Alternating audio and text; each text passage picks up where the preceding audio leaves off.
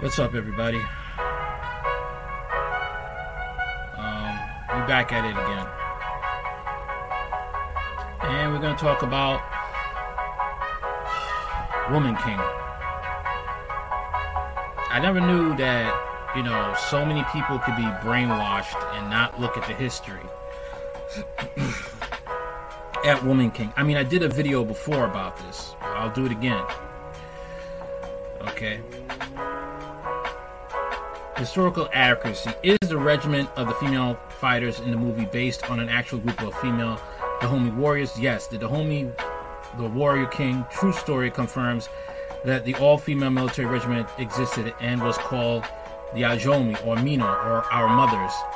They were referred to as the Dahomey Amazons by Western Europeans who wrote about them on obvious nod to the fierce female warriors in Greek mythology. The Agojie existed for much of the kingdoms of Dahomey's existence, 1600 to 1904, forming either sometime during King Haugabaja's reign, 1645 to 1685, or in the early 1700s.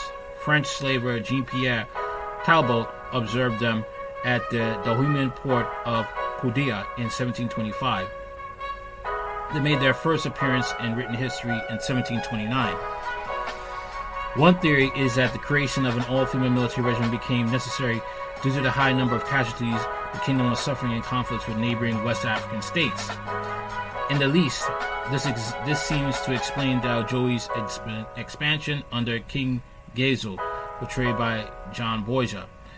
From the hundreds to the thousands, another theory suggests the Agojie origins can be traced to Dahomey's skilled female hunters who operated in teams known as Gibeto. Alright. I mean, I feel like I have to do this again. I really don't, but I got to. Alright. Keep going. I'm going to keep going. Alright.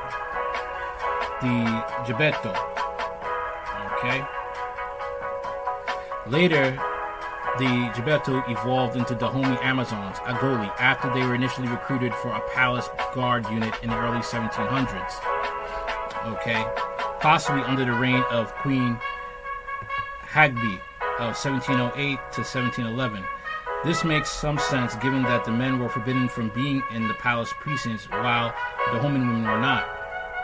Okay, is Viola character's Nanisca based on the real Dahomey warrior?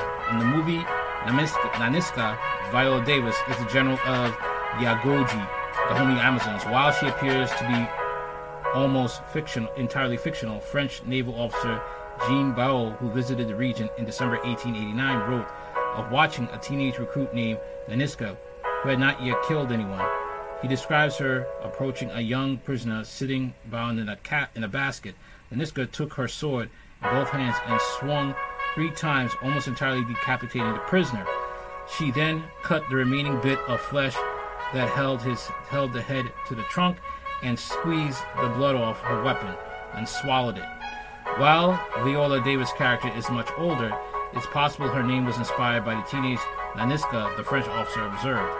While conducting the Woman King fact check, we learned that Viola's character was significantly fictionized when compared to the real-life female generals of Dahomey. For example, General Seh-Dong-Hong-Beh, depicted in the image below, commanded the Agojie during the least part of the reign of King Gezo, portrayed by John Boyega. In 1851, Seh-Dong-Hong-Beh led an army of 6,000 Dahomey warriors against the Egba fortress of Abeokuta in order to obtain slaves for the Dahomey slave trade.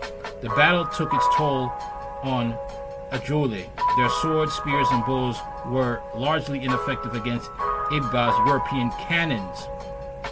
Only about 1,200 Agojie warriors survived the lengthy battle. Her actions contradict the anti-slavery stance of Nanisca in the movie. This is what I'm saying, man. I mean, these people, if you read it, they're not heroes. They are not heroes. These women were trained killers. They killed fellow blacks and sold them to Europeans. Okay? Now we learn that Nanisca was really, you know, someone made up of fiction compared to the real-life general. Did the kingdom of Dahomey participate in slavery and slave trading? In answering the question, how accurate is the Woman King, we learned that in real life, the Dahomey are much more the villains than heroes. The kingdom of Dahomey was a bloodthirsty society bent on conquest. It was customary for the Dahomey to return home with the rotting heads and genitals of those they killed in battle. Okay? They conquered neighboring African states and took their citizens as slaves, selling many into the Atlantic slave trade in exchange for items like rifles, tobacco, and alcohol. So, you know, when they get those guns, they're more efficient killers and are stronger than other neighboring tribes. You know that. That's how they expanded. You have the bigger stick, you're going to win against other people with other sticks that are not big as yours. Alright?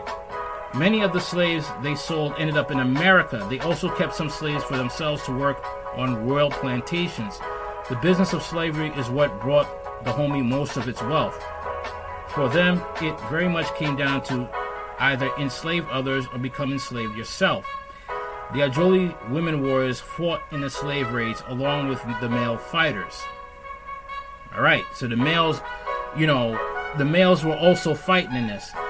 There are accounts of Dahomey warriors conducting slave raids on villages where they cut the heads off of the elderly and ripped the bottom jawbones off others. During their raids, they burned the villagers to the ground. So those who they let live, including the children, were taken captives and sold as slaves. The movie strategically downplays this part of Dahomey's history so as to not complicate the story with the truth. Okay? These people are monsters. They're not... These people are not human beings. These are animals. Alright?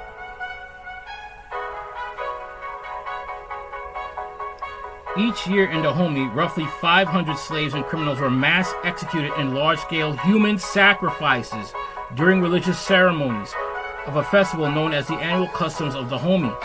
Most were sacrificed by way of decapitation, a method of killing widely used by Dahomean kings. The 1725 Annual Customs of the Dahomey ceremony reportedly saw as many as 4,000 people sacrificed. Human sacrifices. These are heroes, and look, these aren't just women here either. These are men here as well. Just to show you. So you're celebrating homicidal, slave-trading maniacs.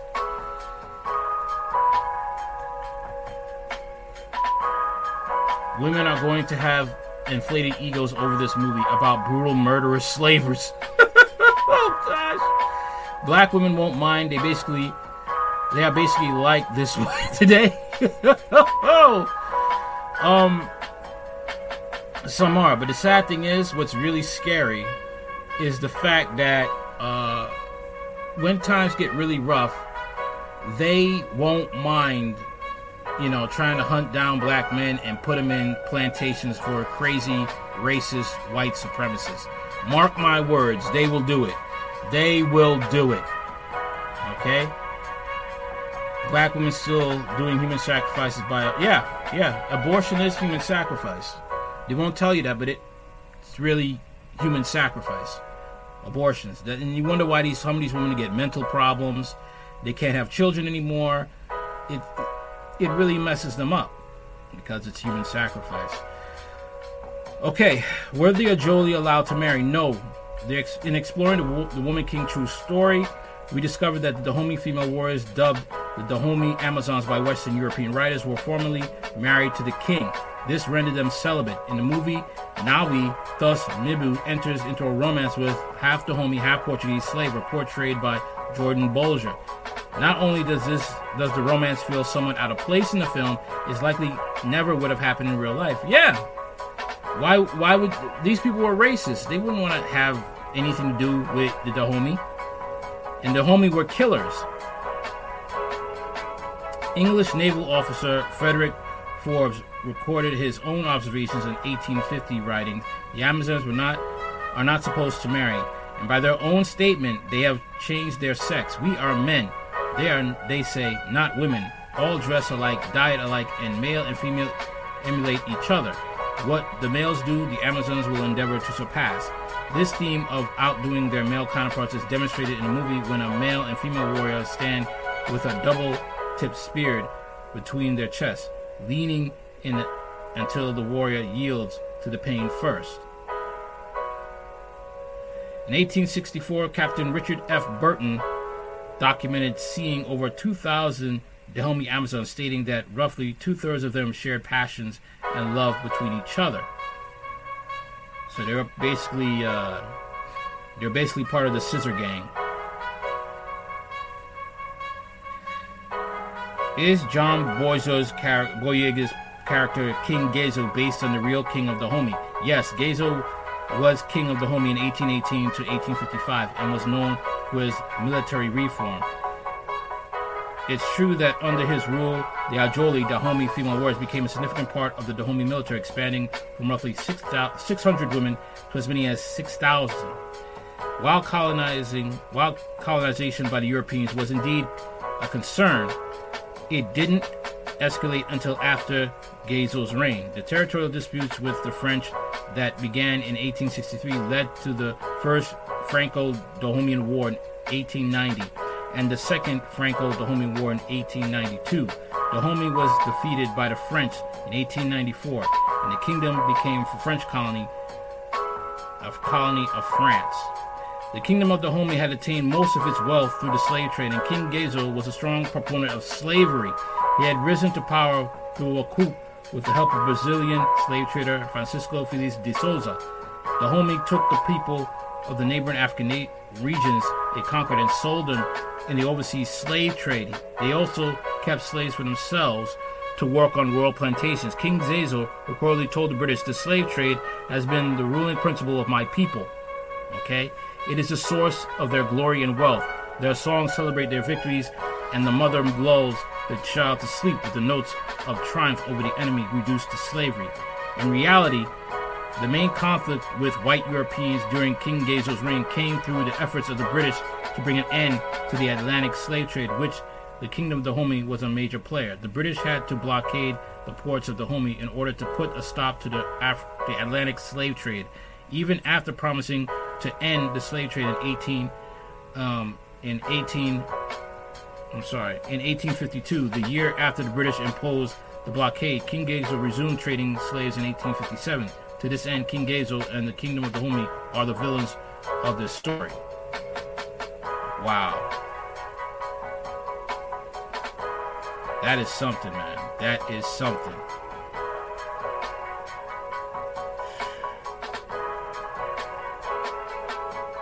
Is the white slave trader Santo Ferreira based on a real person? Actor Hero Fiennes Tiffin's character, the villain Santo Ferreira, is a white slave trader who speaks Portuguese and is looking for strong black labor slaves to take back to Brazil. While he doesn't seem to have a direct real-life counterpart, he was possibly loosely inspired by Brazil's slave trader Francisco Félix de Souza, who in real life wasn't an enemy but rather helped King Gezo rise to power. To return the favor, King Gezo made de Souza the principal trade official at the port of Wanda. De Souza became a key figure in the Dahomey slave trade, and the Souza family had a significant amount of political influence during Gezo's reign. So all this, are black women still going to want to see this movie? Think about it. All they want to see is men getting killed. That's it. Most of these black women just want to see men getting killed. That's what they lust after. How could you... This is my thing. How could you say you want a strong woman, you know, when she... The reality is you're believing in a lie. That's my thing. How are you going to believe a lie? Okay? I mean, back in the day, they had Xena the Warrior Princess. At least try to believe... I mean, it's possible for women to win against a man. It is possible. Depending on the woman's height, her strength, her pain tolerance... Yeah, a woman can win against a man. But this isn't it. not rooting for slave traders, okay? People that sold your old people, your own people, people who were part of the Atlantic slave trade. Okay? And I think we need to boycott this movie. Alright? It's not something that black people should be looking for. Why would you watch a movie glorifying the slave trade? I know I'm gonna get hate for that, but that's okay. That is perfectly okay, because it just shows you the ignorance of the black community and how they can't see no right from wrong or left from right. It's okay. It's perfectly okay. It is what it is. But they can't complain why things can't change. They can't complain. They really can't. Because you're not willing to do what it takes to change, to make those changes. That's basically it.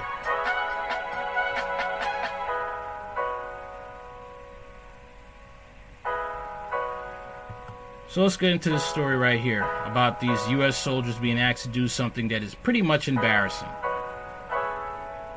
Hard Talk Radio Live in 4K.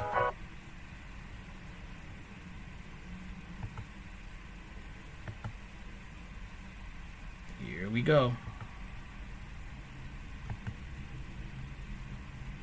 America's record high inflation taking a drastic toll on our military heroes. In response, the administration now publicly encouraging them to take advantage of government handouts, food stamps. Fox and Friends Weekend co-host, U.S. Army vet Pete Hegseth joins us now. Pete, are you shocked by this? No. No one I've ever met joined the Army because they wanted to get rich. That's never been part of it. So Army pay has been chronically low for decades. 1-2% increases. Base pay of an Army private in 2020, $21,000 a year. Now that does not include basic allowances for housing and for food and other items that you could add to it. But that's about half what a McDonald's drive-thru worker makes in a base pay. So you join the Army, you're not going to get paid well. Then Joe Biden comes in with his chronic policies that increase inflation, even though they call it the Inflation Reduction Act. Your pay's still low. You're paying more. And that's my thing. I'm like, why even try to advertise to bring people in the military when you're not even paying them right? It's bad enough they got to risk the fear of being sexually assaulted, and you can't even pay them right. There's no point in joining the military. Might as well join the French Foreign Legion or join some other country's military that pays well. And your command and your government says, you know what? Thank you for your service. Here's some food stamps because we've made you so poor because of what you now pay, and your base pay is so low you can barely survive. Here's food. I mean, it's beyond shameful. It's a reflection of priorities, and in this particular case, chronically underpaying soldiers makes it even more difficult to recruit. Recruitment is already is in the tank in the military. Come join us. You can make $21,000, even though inflation's at 8%. Good luck. Yeah, and Pete, I've also get a vaccination or you're out. So we'll talk about that again. Yesterday, Rand Paul was at it again and clenched a chance to question Anthony Fauci before he retires. They were going to talk about monkeypox, but Rand Paul wanted to put in perspective this whole thing about immunity, vaccines, and natural immunity. Watch. The most potent vaccination is getting infected yourself. You seem quite certain of yourself in 2004, but in 2022, there's a lot less certainty. A vaccination following infection gives an added extra boost, and that film that you showed is really taken out of context. Right. Every time you question him, he's taken out of context. I thought it was great. They rolled out something from the 80s and 90s when he was speaking on C-SPAN. Your thoughts? It's why there is so little faith in public health institutions at this point, while people are making their own decisions based on their own sense of their health. And this pertains back to the military, as you mentioned. The youngest, fittest portion of our population has been forced to take an experimental vaccine rapidly or lose their job. I know thousands, or personally I know dozens, but I know of hundreds and thousands of soldiers that have left the military because they said, I'm not going to be a part of this. And recruiting is, that's a huge part of the reason recruitment isn't happening either. No one's being consistent here. The Army and everyone else in the military could drop this requirement because the CDC has said we treat vaccinated and unvaccinated individuals now the same. Drop it. But the bureaucracy can't quit stupid. Right. But Secretary of Defense Austin, who is a general, should know better. Use some power. You're not there just holding up. No. He's a follower. He's a White House follower. Austin's a White House follower, just like most of them. Climbed his way to the top by doing whatever politically correct policy they wanted. He's not going to take a bold stance. Look at his bold stance in Afghanistan. The cowardly retreat there. These are not leaders in our general class in the Pentagon right now. When it comes to paying troops or vaccine mandates, they're followers. And as a result, we get the prerogatives of the Obama administration and now the Biden administration. Trump tried to roll and change a lot of it, but man, that bureaucracy fights back. Pete, Will just called. He said, save some of it for the weekend. You're too fired up right now, so Will, I'll be right on that in a second. Now, first off, what are you doing about the Patriot Awards at the Hard Rock? All right, so it's a joke, man. It's a joke. You can't even join the military. Not that I say you would, because it's really, it's not, it doesn't make a sense to join the military, because you're just a pawn for the elite, okay? You go over there, they lie to you, say you're fighting for freedom, but you're really there to steal people's resources and to line the pockets of corrupt bureaucrats and politicians. It's basically what you're there for. Okay, you're just a nice, useful machine, a nice toy. There's a reason why they use the term toy soldiers, for a reason. Now let's see what type of hell that Kamala Harris is being brought at her front door. Let's check that out. Okay. Raw Talk Radio, live in 4K. Alright.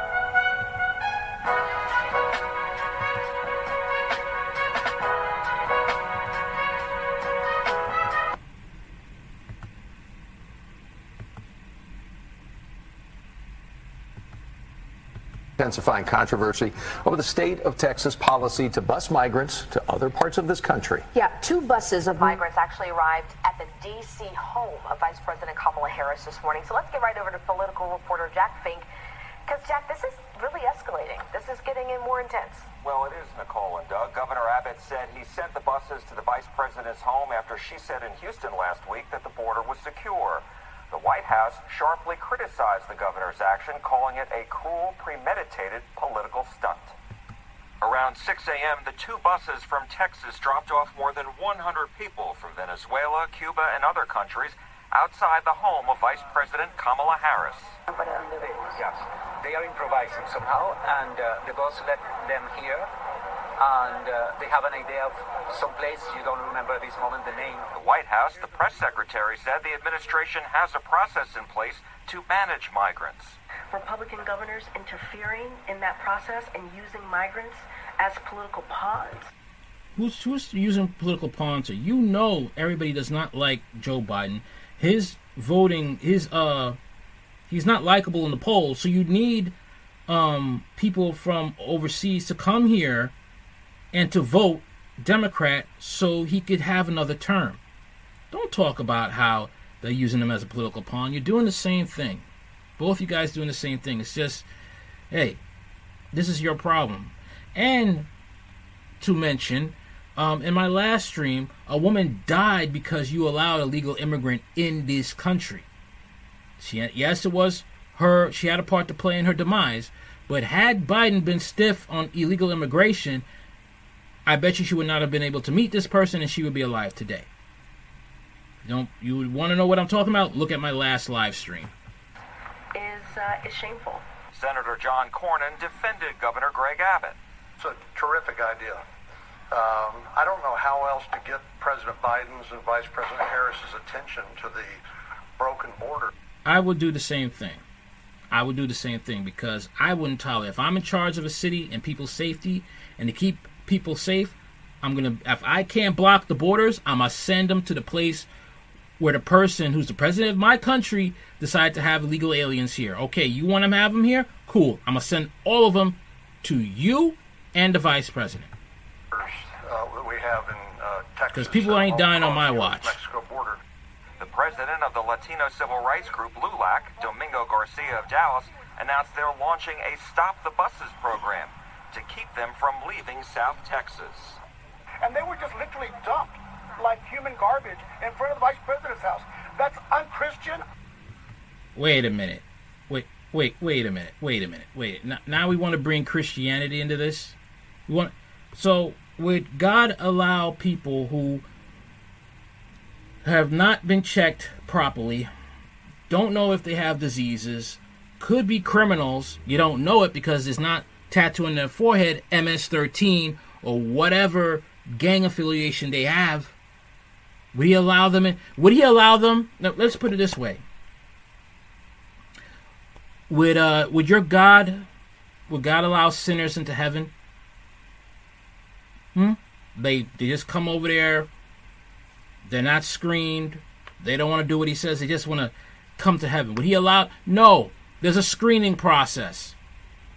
So the same thing here with these illegal immigrants. They're not properly documented. They're still illegal. They don't belong here. Plus, we have a food shortage here. Everyone who voted for Biden should have... Everyone who voted for Biden should have to take 4 illegals into their home. Yes. Yeah, you know what? I would say that, but there was an incident that happened during Obama's time where someone did take an illegal immigrant and their whole family got slaughtered. So I wouldn't want that on my conscience. I would just say, look, send them back. They're not processed to go from illegal to legal. So they got to go back. That's it. And I really can't stand these, you know, these Bible thumpers who don't know what they are talking about. They're not Christian. They're just Bible thumpers. They're just politicians. And you're basically saying we should have people in this country who we don't know who they are, if they're healthy, if they're sane, if we don't know if they're a criminal, and you want them. Since he feels this way, how about he house them? Gather them all up, put them in his house. Because I'm real tired of hearing these people talk like this. No offense to Hispanics, but I'm real tired of hearing this. I really am. Because your family isn't getting murdered.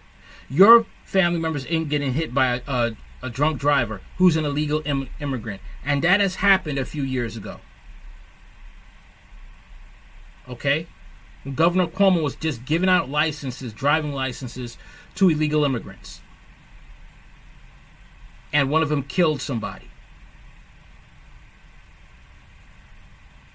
You want them so badly over here? They all stay at your house. And you want to profess being Christian.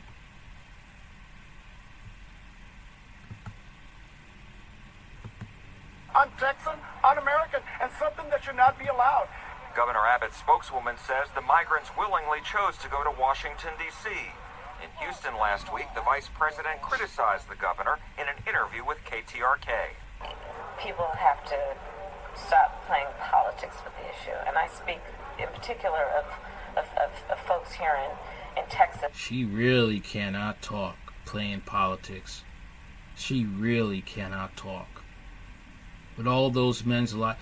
I remember a man by the name of George Gage.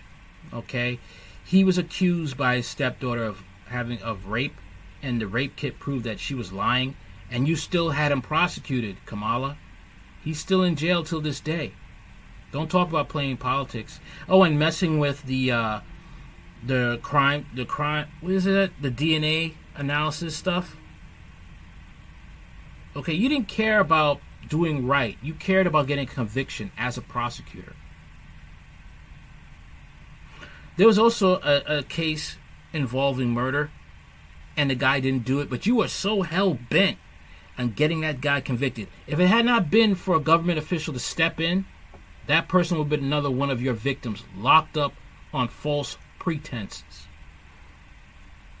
This woman is scary, and the fact that black women voted for her, it just shows you people aren't willing to look at facts. just, they don't want to look at facts. This and the governor. A new UT Texas Politics Project poll shows 52% of those surveyed strongly support or somewhat support the state paying to bus migrants to other cities. 35% strongly oppose or somewhat oppose. The governor has campaigned on this issue, saying if President Biden won't go to the border, he'll take the border to the president. We are not done yet. There are more cities on our list, and we will keep those buses going. To date, the governor's office says more than 10,000 migrants have been bused from Texas to other cities, which also include New York and Chicago. Nicole? Oh, not my city. Not my city. Oh, not my city. Oh, man, you had to put my city in there, man. You had to do it to me. You had to do it. I was sticking for you, Abbott. But no, you got to send him my way. No, man, that ain't fair. That ain't fair.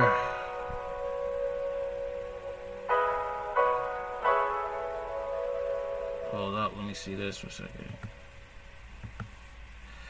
Tiana Stribling was killed. Yes, I heard about that. Tiana Stribling was a middle school killed when a speeding illegal ran her over in his truck. Yeah, I remember that. And it was, come on now. This is madness now.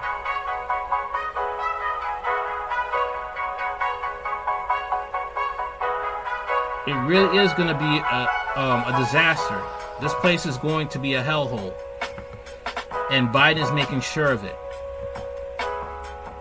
He's definitely making sure of it.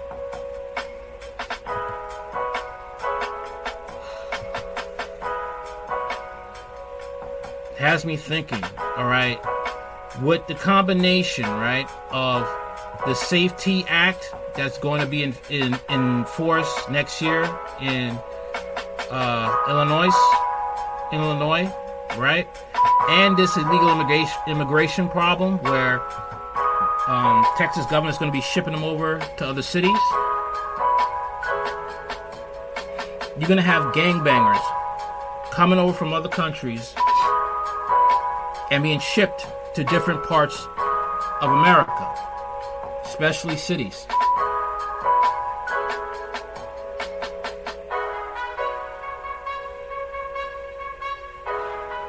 It's gonna be the purge, man. It's gonna be the purge. All right, let's get into this next story. Fair use.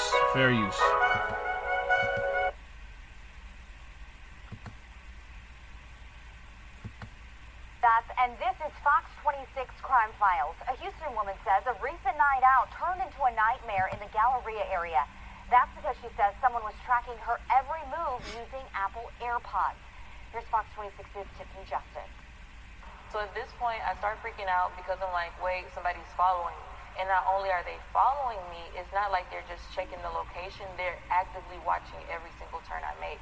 And why should you even be able to do that? Raven Lemon speaking with Fox 26 after going through a terrifying experience recently, saying she was being tracked through an Apple AirPod. She says it was just a normal day grabbing dinner with a friend in the Galleria. We went outside and something just started telling me, like, don't go home. With that sinking feeling, something was wrong, Raven said. Her and her friend decided to go to a nearby park. But at this point, I'm getting notifications, but I didn't know what the notifications were. It was showing, like, just a general notification at first. So I wasn't paying attention to it. We continue going to the park. We're at the park for about almost an hour. So at this point, I just started getting notifications back to back. And I open my phone, and it's telling me that somebody's been watching my location for 17 minutes. Being watched, possibly followed for 17 minutes. This is the screenshot she took after receiving that notification. Raven says it was pinpointing her exact location. At the point that I started processing what's going on, I have a background as a firearms instructor. Someone who's very passionate about, like, self-defense, safety, and just being aware of things, but nothing prepares you for this. I almost freaked out. I reverted back to my training, so I'm like, okay, think of a plan. What do I need to do? Raven says she also spoke with an employee at Apple who told her it's been happening quite a bit, which took her by surprise, telling her the most common places where they're being placed on cars. All of the places I didn't look is where he told me it could have been. Inside the gas cap, inside the tire, the back of the tire, any type of crease, any space where there's like this much space, They can either tape it in there, they can tie it in there. And now with Tiffany Justice reporting, a triple murder, a mother demanding justice. Fox 26's Dominic Heath has that story.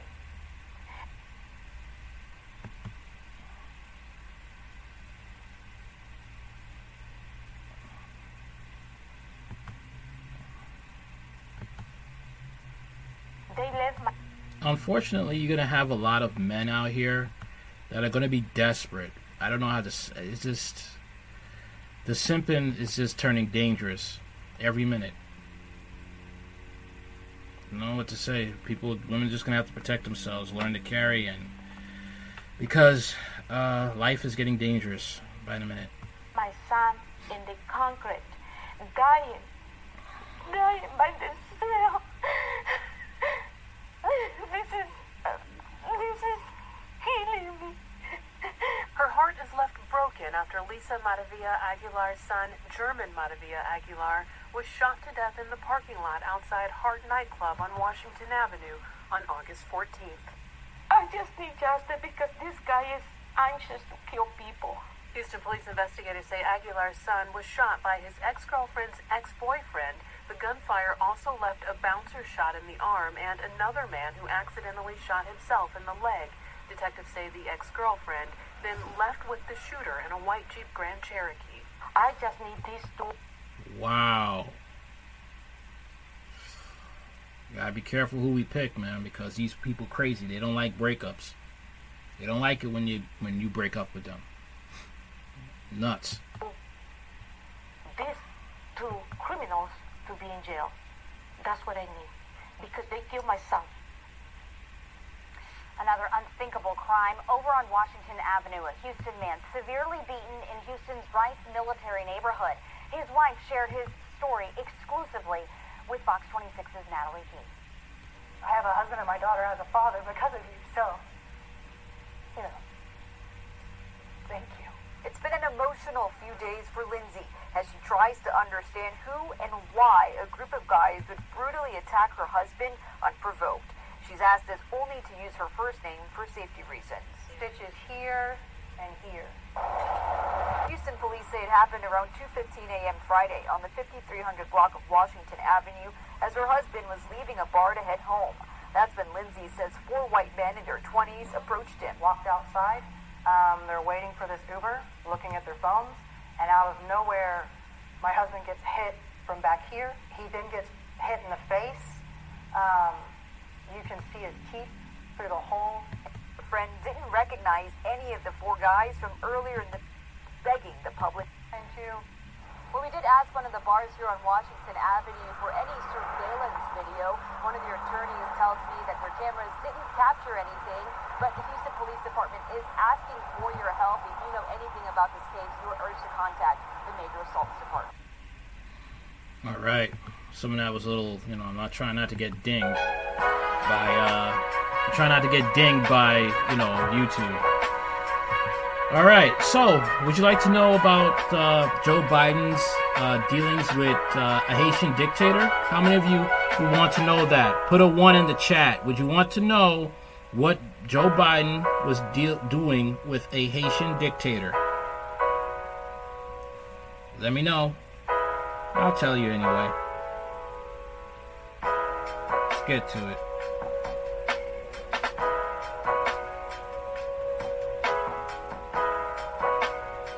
Right here.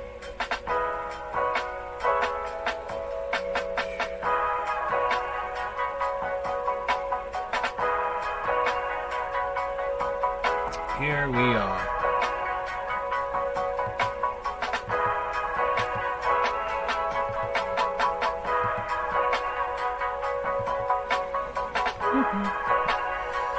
Okay. Biden's dirty deal sold out Haitian democracy for immigrant deportations, former envoy says. Okay. Biden's dirty deal sold out Haiti and a democracy for migrant deportations, former envoy says. The Biden administration scuttled Haiti's plans for free elections and backed a de facto dictator in exchange for his willingness to accept deportees, America's former envoy to the country says. an area where about 14,000 migrants, many from Haiti, were camping out along the Del Rio International Bridge, is seen with a large portion of the area cleaned up as authorities continue to process and remove them on September 23rd, 2021. In Del Rio, Texas, Henry agreed to take in deported Haitians, Foote says, and the Biden administration stopped pushing for democracy on the Caribbean nations.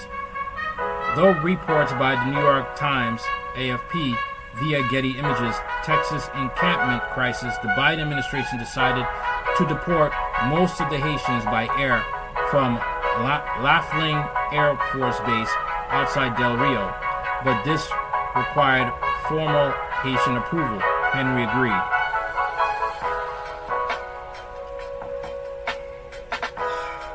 This is insane, man. But what could I say? I mean, Biden is really,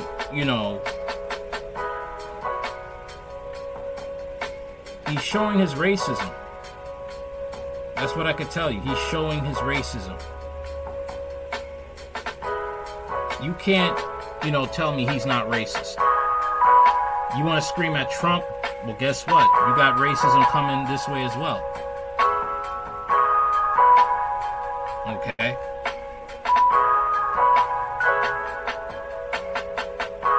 You can't, be loving Trump. I mean, both of them are bad, just in their different ways. Biden is just showing in your face that he doesn't care about you. He's making it clear. I do not care about you. All right? But unfortunately, you have people still thinking that he's doing a service. All right?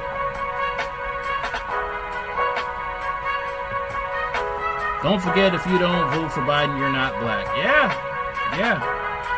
I remember Get Your Booty to the Poll. I remember that one. I still can't forget that.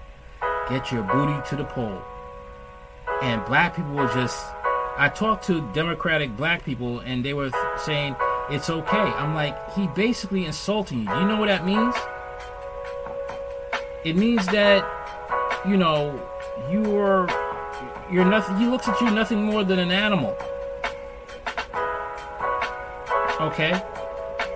That's what he sees you as. He can't see you as nothing else but that. Okay?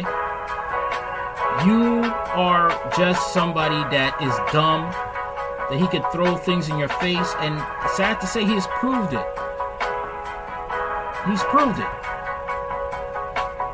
He's proved it that, he can do whatever he wants.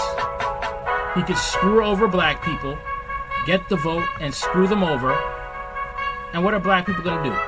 Nothing. What are they going to do? What are they going to say? Are they going to try to hold Biden to his feet to the fire? No. They're just going to go along. But if you challenge them and say anything about Biden, they'll call you a coon. Or say Orange Man is bad. Orange Man may be bad, but Biden is just as bad. You get put crack pipes in your communities. Come on now. That's what he's done. He doesn't care.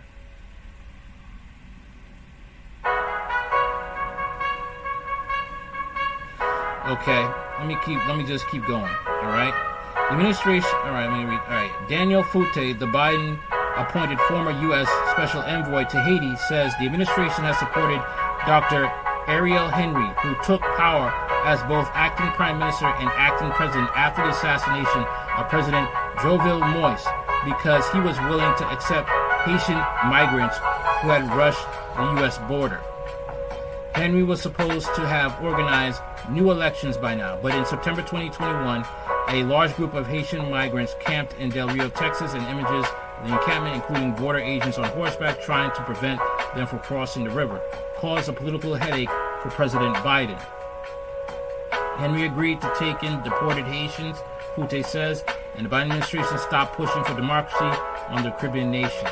I'm confident that the chief reason they did that is Henry's malleability and the fact that he agreed that he would take all the deportees that they wanted to send. It wasn't long after that we started putting them on planes, Foote told me in an interview for my forthcoming book, Overrun, How Joe Biden Unleashed the Greatest Border Crisis in U.S. History.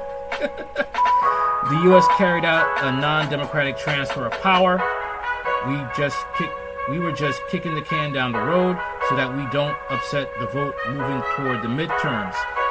On the morning of July 7, 2021, 2 dozen armed men stormed the Haitian presidential compound, killing President Moise with 12 shots and wounding his wife.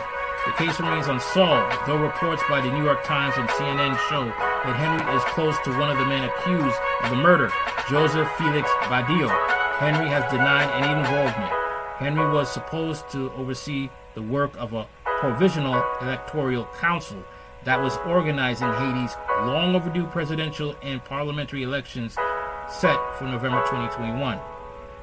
But nearly a year later, Henry remains Haiti's U.S.-backed chief of state.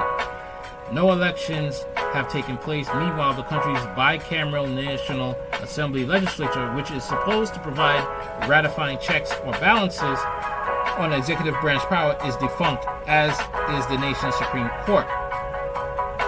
Henry is the leader with no domestic checks on power, a dictator. Foote, who was appointed envoy shortly after the assassination, thinks the Del Rio encampment is why Biden's officials have looked the other way. That's what I'm saying, man. This proves right here that we have secret societies. We have our government doing the bidding of them, putting puppet governments there, all right? There are many things said why the Haitian president was assassinated. Okay, I'm not going to get into that because, censorship. But the reality is that this is what the U.S. government has been doing for decades, putting up puppet leaders, okay, making friends with dictators, practically placing dictators in countries that want freedom, okay? There's obviously something that the previous Haitian prime minister was doing that the U.S. government did not like, okay? Because he was a dictator. He had street gangs running away his competition. Look into this man. The man that was assassinated, the presidential Haitian leader, he was not a good person, okay? And he probably did something that wasn't cool with Biden, and he got taken out. Starting on about September 18, 2021, a massive and squalid encampment that would quickly peak at some 17,000, mostly Haitian immigrants, suddenly formed on the Texas side of the Rio Grande under the bridge between Del Rio in Texas and Acuna in Mexico. White House advisors viewed the Texas encampment crisis as a serious political threat to Democratic prospects in the 2022 midterm elections. The Biden administration decided to deport most of the Haitians by air from Laughlin Air Force Base outside Del Rio, but this required formal Haitian approval. Henry agreed. The first of what would be 58 flights from the Del Rio camp carrying nearly 9,000 Haitians from the Texas started landing in Port-au-Prince on September 20th, and on September 27th, Henry abolished the Provisional Electoral Council ahead of elections. He could not have done such a thing without American backing and the effective anointment of Henry to indefinite power, says Foote, whose input senior State Department officials told him they did not want because the decision was already made. On September 22nd, Foote resigned over the undermining of Haitian democracy. His departure falsely reported as stemming only from moral objections to the air expulsions from Del Rio. The biggest reason he resigned, Foote told me, for Overrun was President Biden's government morally reprehensible backing of Henry to power by scuttling the democracy restoration process in exchange for Henry's agreement to accept the deportation flights from Texas. So basically, screwed over the Haitian people. They wanted democracy. They wanted the freedom to vote for who they wanted in office. Wow. So Biden was like, I'll take away this nasty democracy that these Haitians want. I'll back you with that, and you just take these pesky immigrants. Said deal. Made a deal with the devil. I believe they were terrified of immigration as an issue in the midterms and beyond, Foote says. In its haste to scuttle Haitian democracy, Foote noted the Biden administration showed no fealty to its most exalted immigration policy ideals, its dedication to addressing so-called root causes of immigration to the American border, such as poverty, violence, and poor governance. We're just adding to the human tragedy in a place where the state has already failed in creating more demand for immigration by doing that, Foote says. Whereas if we did it like reasonable adults and thought through the best way to do it, we could address the drivers of immigration and minimize the amount of immigration. Biden also faces critics in his own party. In March, 7 U.S. members of Congress pushed Biden to withdraw support for Haiti's Prime Minister Ariel Henry and instead pushed for a transitional government. If we look at what the reasons behind the immigration, it really comes down to political instability that increases the crime going on in Haiti.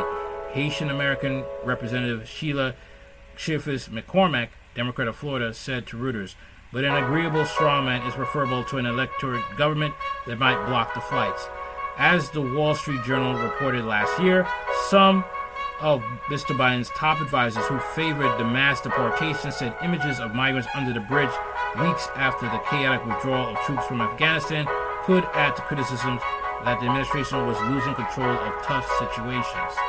Amid electoral setbacks in Virginia and in New Jersey for Democrats at the time and the disarray of the Del Rio camp, the Washington Post reported the White House found itself under pressure to avoid further scenes of chaos at the border. Top moderate advisors viewed the crisis almost entirely from a political lens, the paper reported. And even though the Biden administration had bashed Donald Trump's policy, it knew that the air deportations were highly effective at deterring illegal immigration. By the end of September 2021, some 8,000 Haitians had deported, and the camp was mostly forgotten by the media. Okay. The Biden administration made a show of ending the Del Rio flights under pressure from the party's liberal progressive wing, which was outraged by them. But in December 2021, as the number of Haitians began to climb again, the administration restarted the Haitian deportation flights. Henry was still there to accept more than 10,000 returned Haitians from January through April 2022. No new similar camp of Haitians had ever formed again. Henry still has not reestablished the Provisional Electoral Council. Todd Benson is a national security fellow at the Center of Immigration Studies and the author of the forthcoming Overrun, How Joe Biden Unleashed the Greatest Border Crisis in U.S. History. Yeah, man. So, thank your President Biden selected that has basically doing his job, just causing more embarrassment one situation at a time.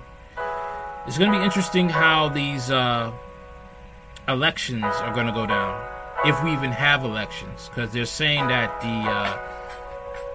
there could be a crash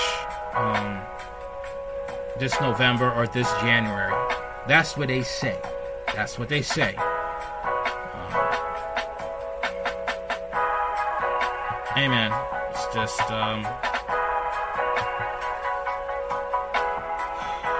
things are crazy, that's all I can tell you. Things are absolutely just insane. That's what I can tell you. But here's something to go into right now.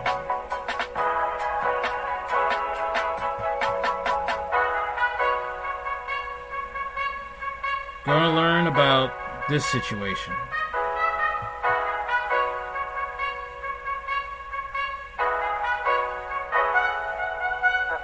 Hold on one second.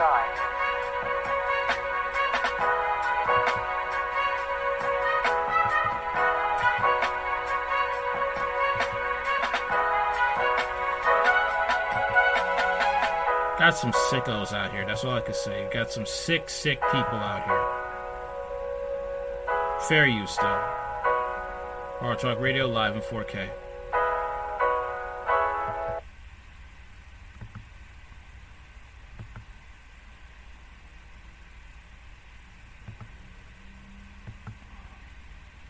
of Greenville, the founder and owner of Rock Star Cheer and Dance, has died. That is according to the gym. The coroner's office says that Scott Foster was found dead Monday night in his vehicle at Paris Mountain State Park. He says that Foster died from a self-inflicted gunshot wound. The coroner has ruled his death a suicide. Sometimes people take their own selves out. The trash takes their own selves out. Okay? So I'll get into this. Alright? Alright, so what we have here is the rock star cheer sex abuse scandal grows as more coaches are accused.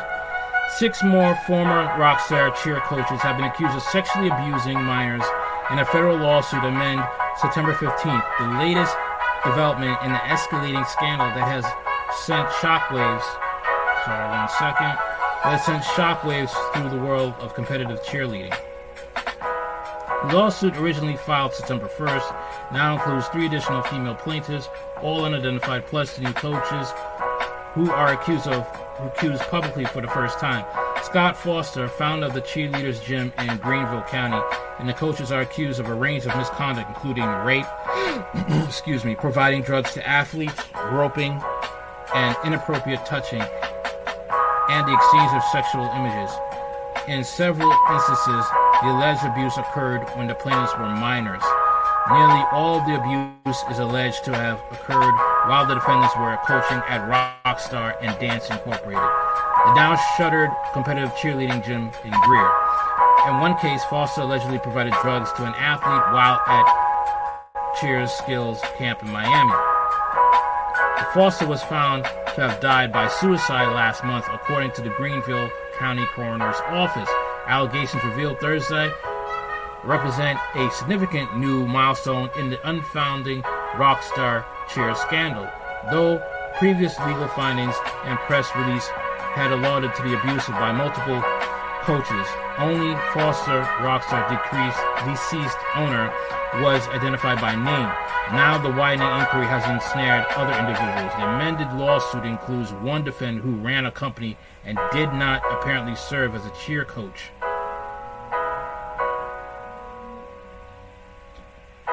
This is crazy, man. I think basically, you know, for cheerleaders and stuff, it should be women in that. Women coaches teaching women how to be cheerleaders. That's it. No men allowed. That's basically how to do it. Okay? Now we have another story. Okay. This is a story, basically, how I see it, is a way that, how do I put this? It's basically a lesson to not say that, oh, men have it easy. No, we don't. And I'm going to read this story to you. Nora Vincent, the author of The Self-Made Man, has died by assisted suicide. Nora was a radical feminist, who believed men lived on easy mode and tried to prove it by disguising herself as a man for 2 years. Instead, what she found out is men actually have it harder, and wrote a book about her experiences. In fact, the experience was so bad, she had to stop at 18 months because she was starting to hate women due to how bad all of them treated her when they believed she was a man, and was left with psychological scars that accompanied her all her life. Okay? So basically what happened was is that she decided to be undercover as a man, and she had to go through, you know, being rejected by women at clubs. She had to deal with, you know, the dirty looks, sometimes just the stuff that us men go through, all right? And she couldn't handle it. That's it. She could not handle it. And she wasn't used to the rejection because she's a woman. Men are the ones that we have to be the ones to provide. We are the ones to protect. We are the ones to lay our life down for our loved ones and our women, our children. Women have it on easy mode. Okay? That is a fact. Women have it on easy mode. Okay? That is just the bottom line. Women don't like to hear this, but it's the truth.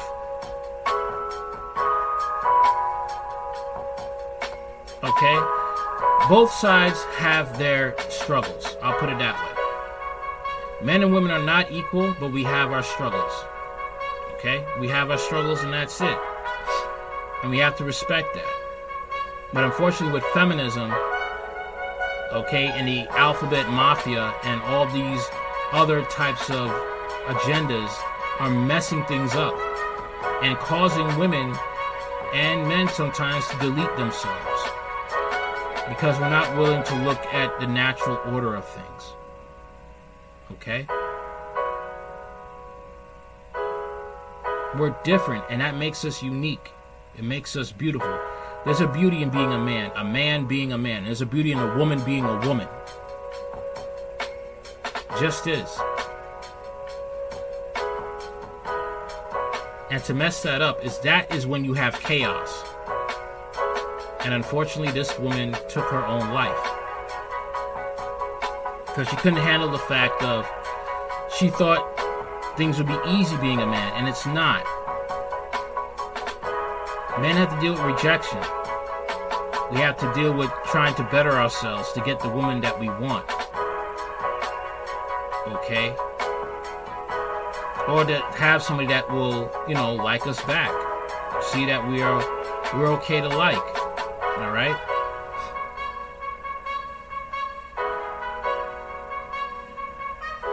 Feminism kills, man. This leftist, woke, liberal mindset, it kills. And the agendas that are to attack men, it's serious.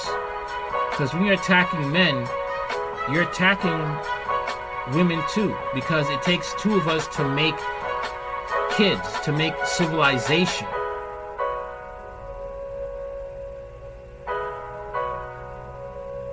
Unfortunately, many people are not going to see it that way. This stupid gender role that's online, and sometimes you see it in real life, it's not helping. It's hurting.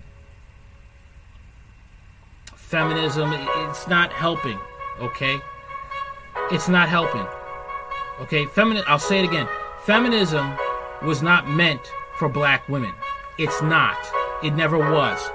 It never was meant for black women. It was meant for white women to be on equal footing with white men. Alright? That, I'll say it again. Feminism was for white women to be on equal footing with white men.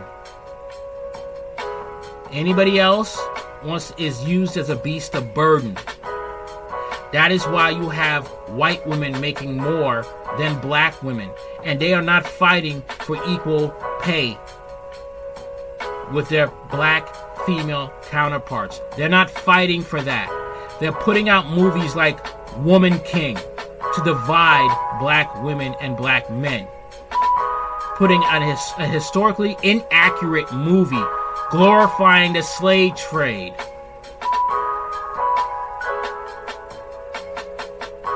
Okay?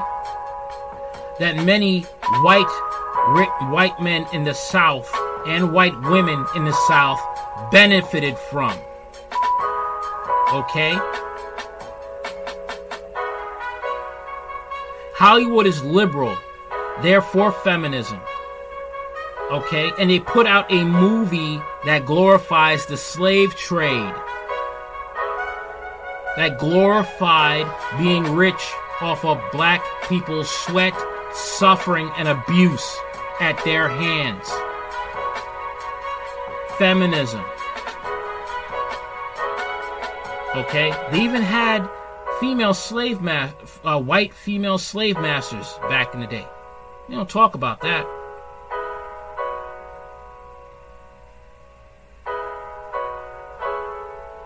But black women still want to be feminists. I don't know why. They're not for you.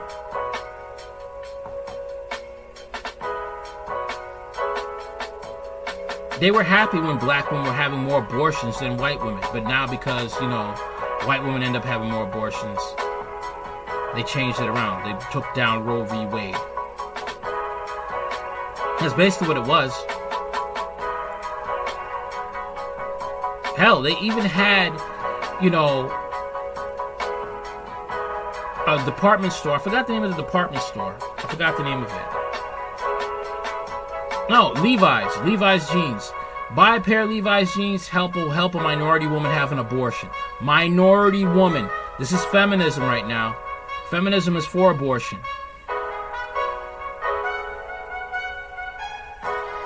Okay? That's what they're about.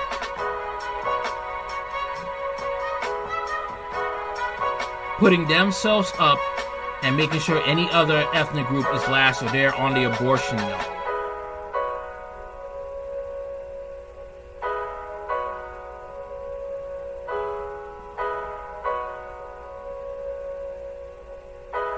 Unfortunately, feminism killed this woman.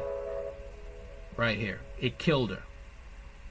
Because it had her so blind, so reprobate, that she thought the gender that's supposed to be providing, the gender that has built most of civilization, has it easy. How could the gender that has built everything from cars, computers, toilets, food, I mean not built food, has, you know, built shelter, okay, provided law enforcement, how could they have it easy?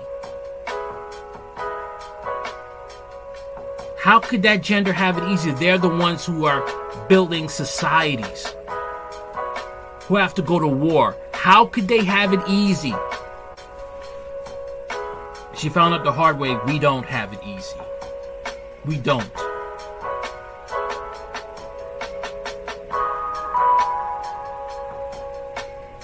And this was a white woman trying to just live as an undercover as an average white man. And it killed her.